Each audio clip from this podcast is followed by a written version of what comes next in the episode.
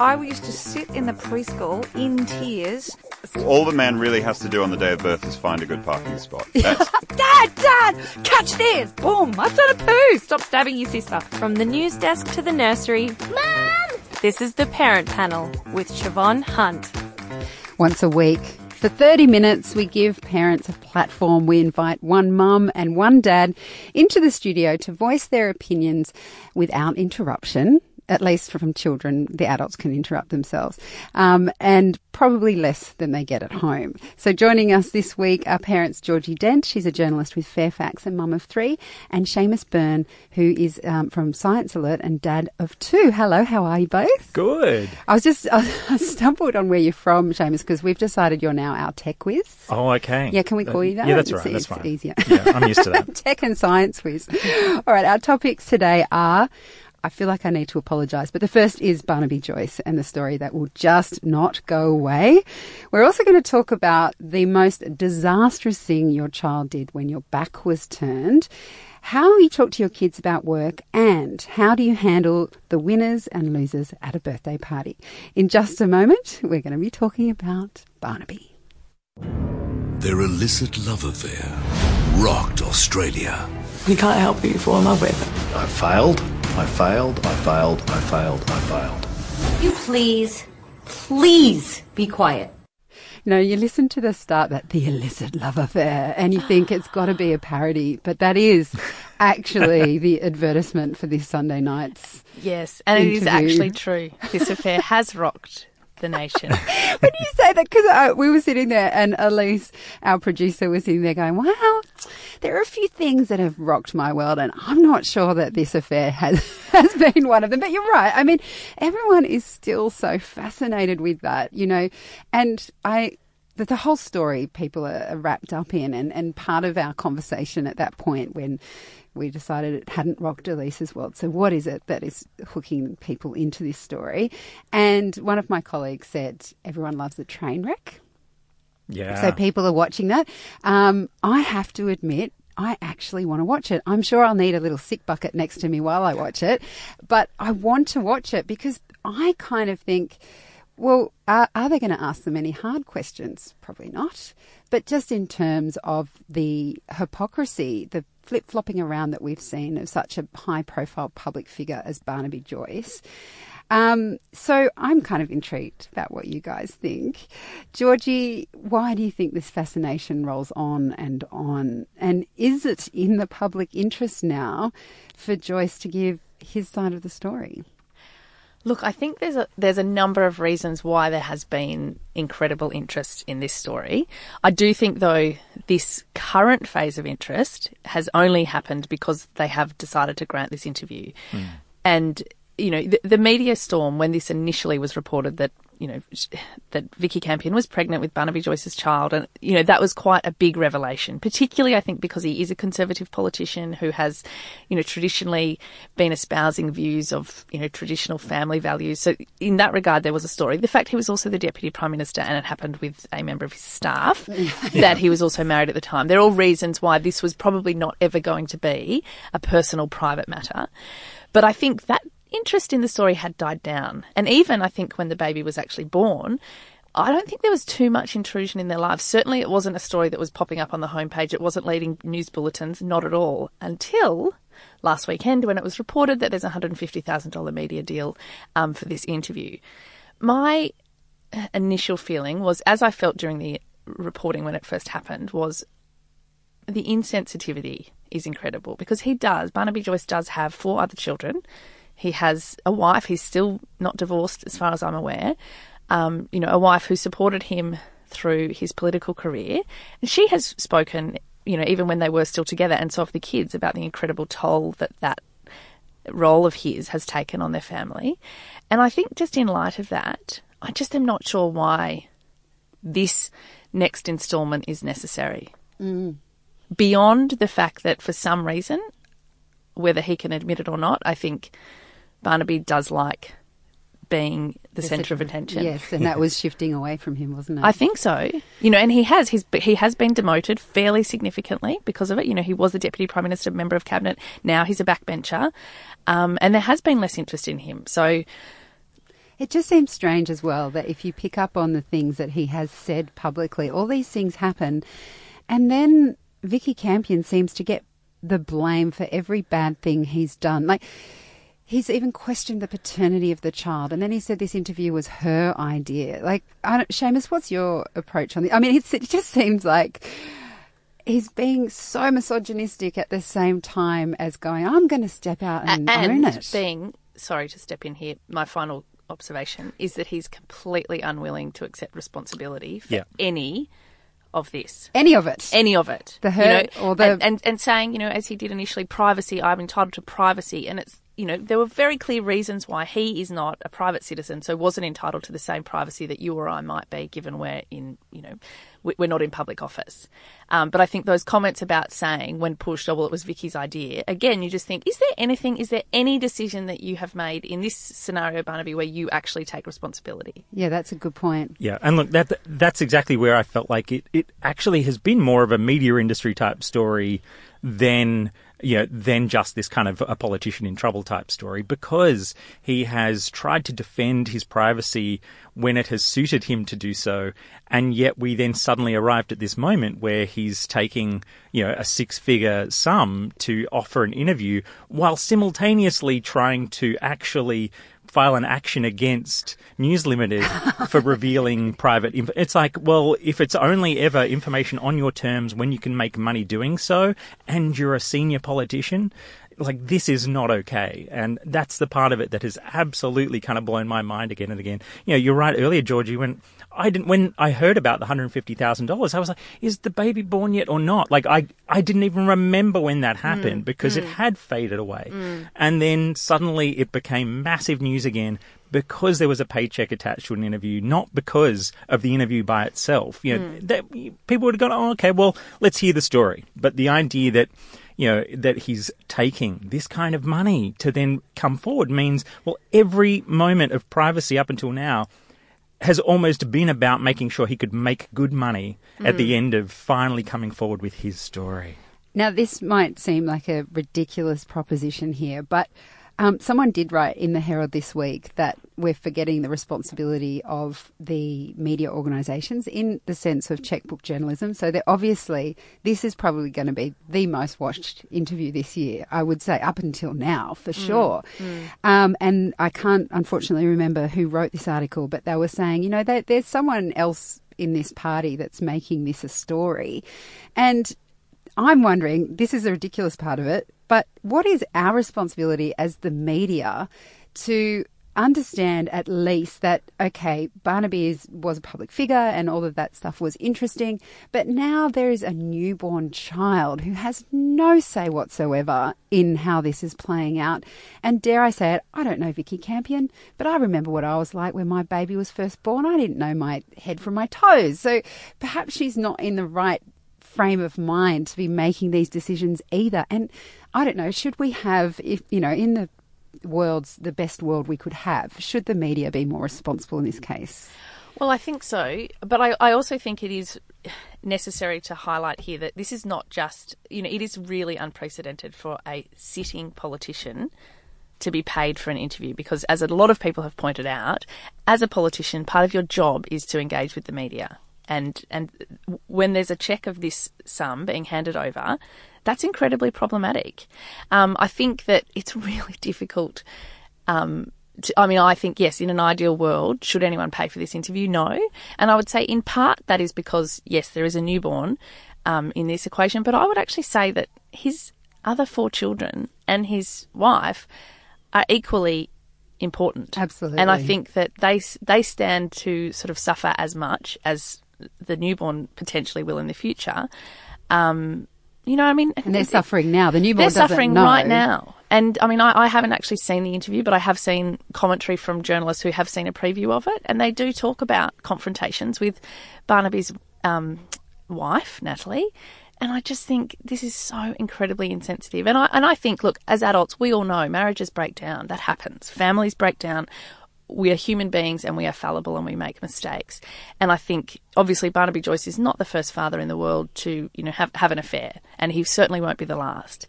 But I think that it's beholden on us to expect a higher standard from, from all of us, not just elected officials, but to be conscious, okay, if you've made a mistake, what is the damage?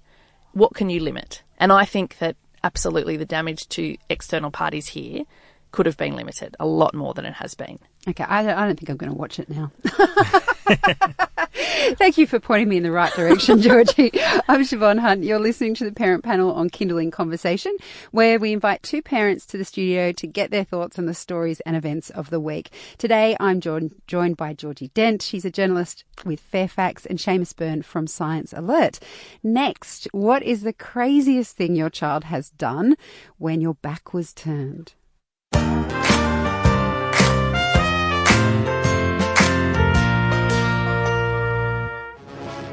For rescue in Paris, an immigrant from Mali is being called a real-life Spider-Man after he rescued a child dangling from a balcony. Mamoudou Gassama, that's his name, scaling four floors, pulling himself up from balcony to balcony until he makes it to the four-year-old and pulls him to safety from midair.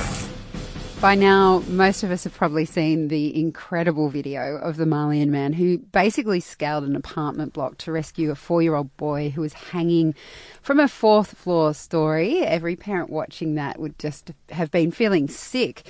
Now, um, apparently, the boy's father was had, had actually left the apartment and left the window open. So this was potential. This is not exactly what we're talking about here, but it does. Um, make me think of those times when you literally turned your back for a minute and then your child's doing something disastrous. A more uh, benign example of this is this week. Lucy in our office showed us a video of she she had decided that for the first time ever she was going to shut the door in the bathroom and have a shower, and then she came out and her son had grabbed the talcum powder and it just basically the house was like snow. So I mean, you know, definitely not as frightening as a child. You know, that's not frightening at all. But they can get up to some crazy stuff in very short periods of time.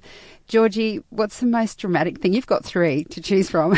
Yeah, I children. do. So surely you've got at least well, one story. Look, I mean, I do have to admit that all three of our kids have fallen off the bed at one point when we Yeah. turned our, Yes, head. You know, that, that absolutely happened. I think in our house, we're always on high alert if there's silence because usually that means there's, there's trouble. Someone's really up to something. Um, we actually haven't had anything hugely dramatic. We've had funny things. I mean, you know, a jar of paw paw cream basically, you know, put through the hair. And let me tell you, that stuff does not come out quickly. Um, the other, okay the have other sort of quite funny thing, and I actually can't remember whether maybe I said this another time, but we had just set up some new star charts for each of our older two girls, and um, I literally walked out of the room for about five minutes and I came back and my middle child announced that her star chart was completed and she had taken the stickers off all the apples and the mandarins in the fruit bowl and put them on. So she was like, it's ready for my Look reward. Now. And I was like, mm, hand it over. Very optimistic, but no. Not stars. Those, I know that yeah. comes from that apple. Yeah. She's like, but it's a sticker. Um, yeah. So, but falling off the bed is probably the worst thing that has happened. Yeah. And, you know, it happens quickly. I, I was in the room for two that happened under my care. I was, you know, about 30 centimetres from them, I turned and then they rolled And off. there's nothing like that feeling in your heart. You're just like, oh, in your stomach, everything. Yep. How about you, Seamus? Yeah, look, uh, and one thing I'll point out about the uh, the incident in, in Paris, as you're a tech expert, by Thank the way, you, thank you. Um, Mm. was that actually it, it was found out that the father wasn't just down the shops, but he also decided to stop for a quick bit of Pokemon Go. Uh, which you know I think has really put him in Oh, serious trouble. It wasn't Hashtag parent fail. Yeah. Oh my god. Um, but in our house, we uh, probably the big one was when our eldest, who um, you know, he was about 16 months at the time, and we were moving house. And of course, there's just a thousand things going on. It was the day that the movers are in, and so everything's coming and going. Every door is open. Uh, you know, everything's sort of happening. And suddenly, there was just this moment where we just hadn't clocked him for 30 seconds and suddenly it's like where's where is he where, what's what's happened and so we're suddenly running around and looking walk out the front door and we our um our driveway is quite steep and so the uh, the the removalists had this like you know just quite a narrow wooden board running up into the back of the truck, and uh, next thing I've kind of spotted that uh, Oscar's just kind of wandering, wandering, drinking a bottle at the same time.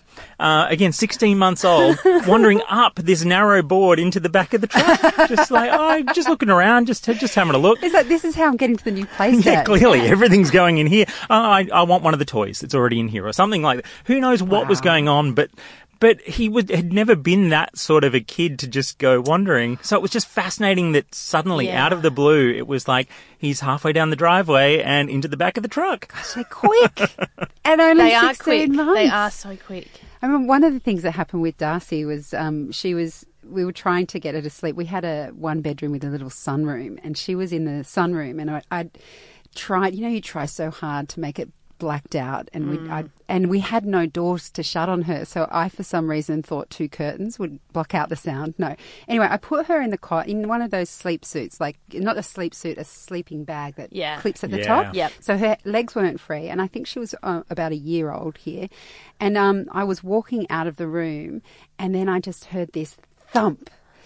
And I turn around and I'm racing back in, thinking, I mean, the cot was up. And she had, she was standing on her feet with her arms out, looking completely surprised, crying her little eyes out. She'd somehow managed to flip over the cot and land on her feet. That was when co-sleeping began in earnest, when no more broken arms. Um, so you're listening to the Parent Panel on Kinderling Conversation. I'm Siobhan Hunt. In a moment, our kids just want us to be with them, and work can be a foreign concept when you're only about two or three. So how do you talk to your children about work?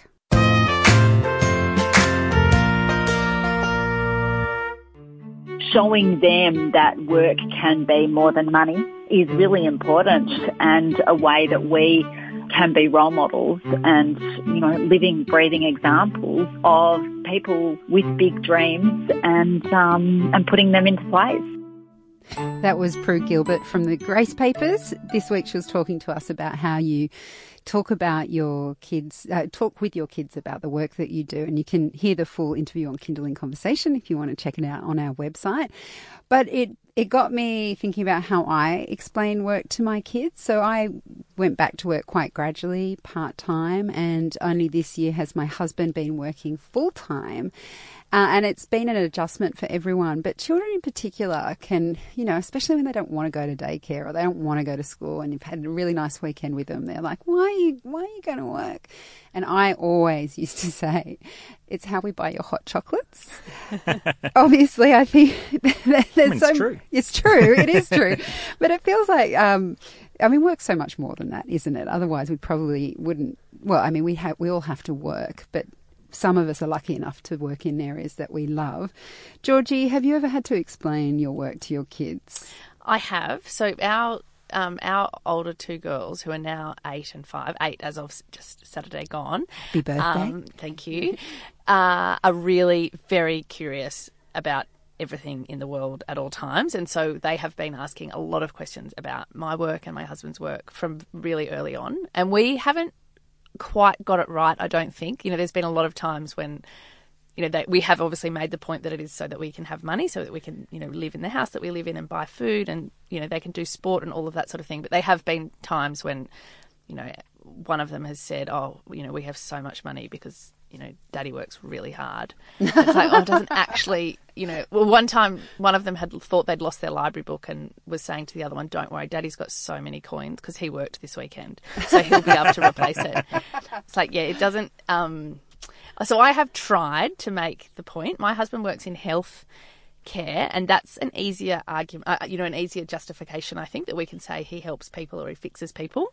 Um, my work, obviously, I try to hope that it might course um, be useful, which I actually do. I do believe that it is, and they know that I interview people, that I write different stories. They know when I'm in the newspaper, um, but I haven't quite got the explanation right. I don't think for sort of the broader discussion around purpose that it's not just for the money, but equally that the money is actually critically important because there wouldn't be food, there wouldn't be a car, there wouldn't be, And it you know- teaches them to value your time as well. I yeah, think. yeah.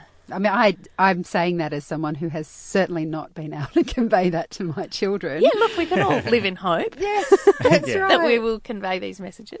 How about you, Seamus? Um, I in my wider family, I've actually been sort of used by other um, parents of sort of cousins and things uh, as like a, a, a, good example because of the fact that I do get to play with gadgets and, and all sorts of tech toys and even video games. You know, particularly, a lot of my family are in Ireland, and there's actually been a couple of times where I've managed to duck over to Ireland off the back of you know going to visit a video game company in Europe uh, you know, to write a sort of big article about something that they might be doing. And so then, of course, you know, one of the parents will be sitting there and, and they'll say, now, can you tell your cousin Will what, what, why you're able to be here right now? You know, and it's like, oh, because I've, you know, been been in Europe to cover video games and they go, oh wow, you're like you get to do things about video games. But then they're like, now, how did you get that job? And it's like, well, I, I studied really hard. I, I yeah. you know, so I didn't complain in the morning. I put my shoes on on time. Yeah. So th- there's that big part of trying to use it as a thing. I get to do fun things attached to my job, and it's because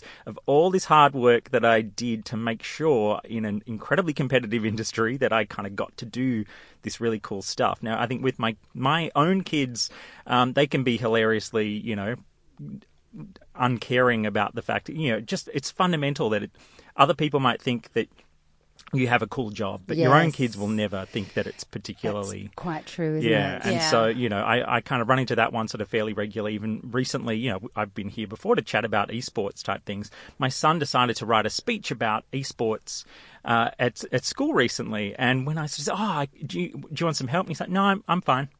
And I was like, I'm like an expert in this stuff. You don't this want my, my, moment. I'm here for you.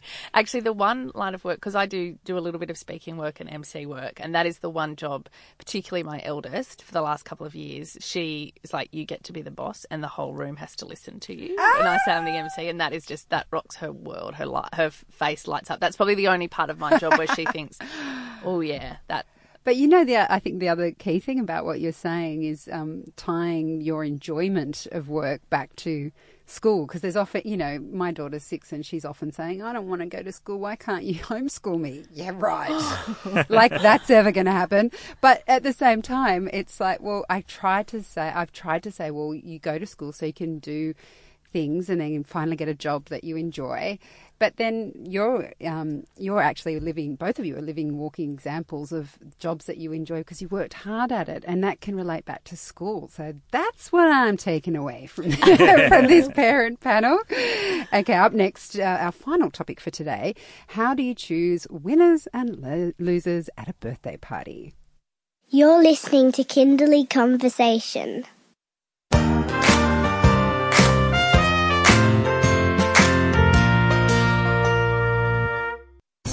Pull my string. The birthday party's today?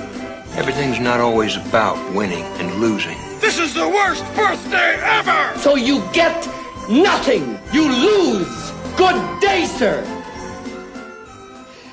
I have, before we get into this, I do have to mention that it is Kinderling's third birthday. Happy, Happy birthday, Kinderling. I can't believe it's been three years. It also coincides with my son's fourth birthday. He was about four months when I started here. So his birthday was Friday last week. Oh. So just a day before your daughter's. Yes.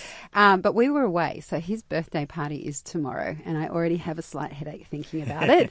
and as much as I struggle to put on birthday parties, I love that my kids have them. I feel like it's mm. something that I had growing up, mm. makes them special, makes them feel special, I should say. And it's just a part of childhood. So every year I make them a cake with the help and support of Cakes to the Rescue. Look them up if you haven't heard of them. they are brilliant. Um, but the thing that I really struggle with is how to entertain children. Uh, and of course, how to entertain them without making them cry would be preferable. So then, what do you do with pass the parcel? If you decide that every child gets, and I did consider doing this, by the way, I'm like, will we do pass the parcel? And then I thought of the stress of having to stop the music on each child, so no one, and then looking at that child who's the last child to get a gift, thinking, I'm not going to get a gift. Go, no, you will, you will. Just wait until Katy Perry gets around another loop. And then I thought, no, I can't deal with that. So, um, how do you do these things? Because you know, someone was saying that some people play musical chairs where they never lose a chair they just keep going around and I'm like, that's not even remotely fun. Uh, and my sister did say to me at one point when I was having this angsty thought, overthinking the birthday party games, she said, you know, We have every day of the year to teach our children how to lose well. Why do it at a birthday party? I'm still in a conundrum though, so I'm curious to know how you guys might handle this situation. Georgie, what did you what do you do? Look, I there's a lot of acceptance. I think on my part, we we're, you. We really do like having birthday parties for the kids, so we've all pretty much always done it.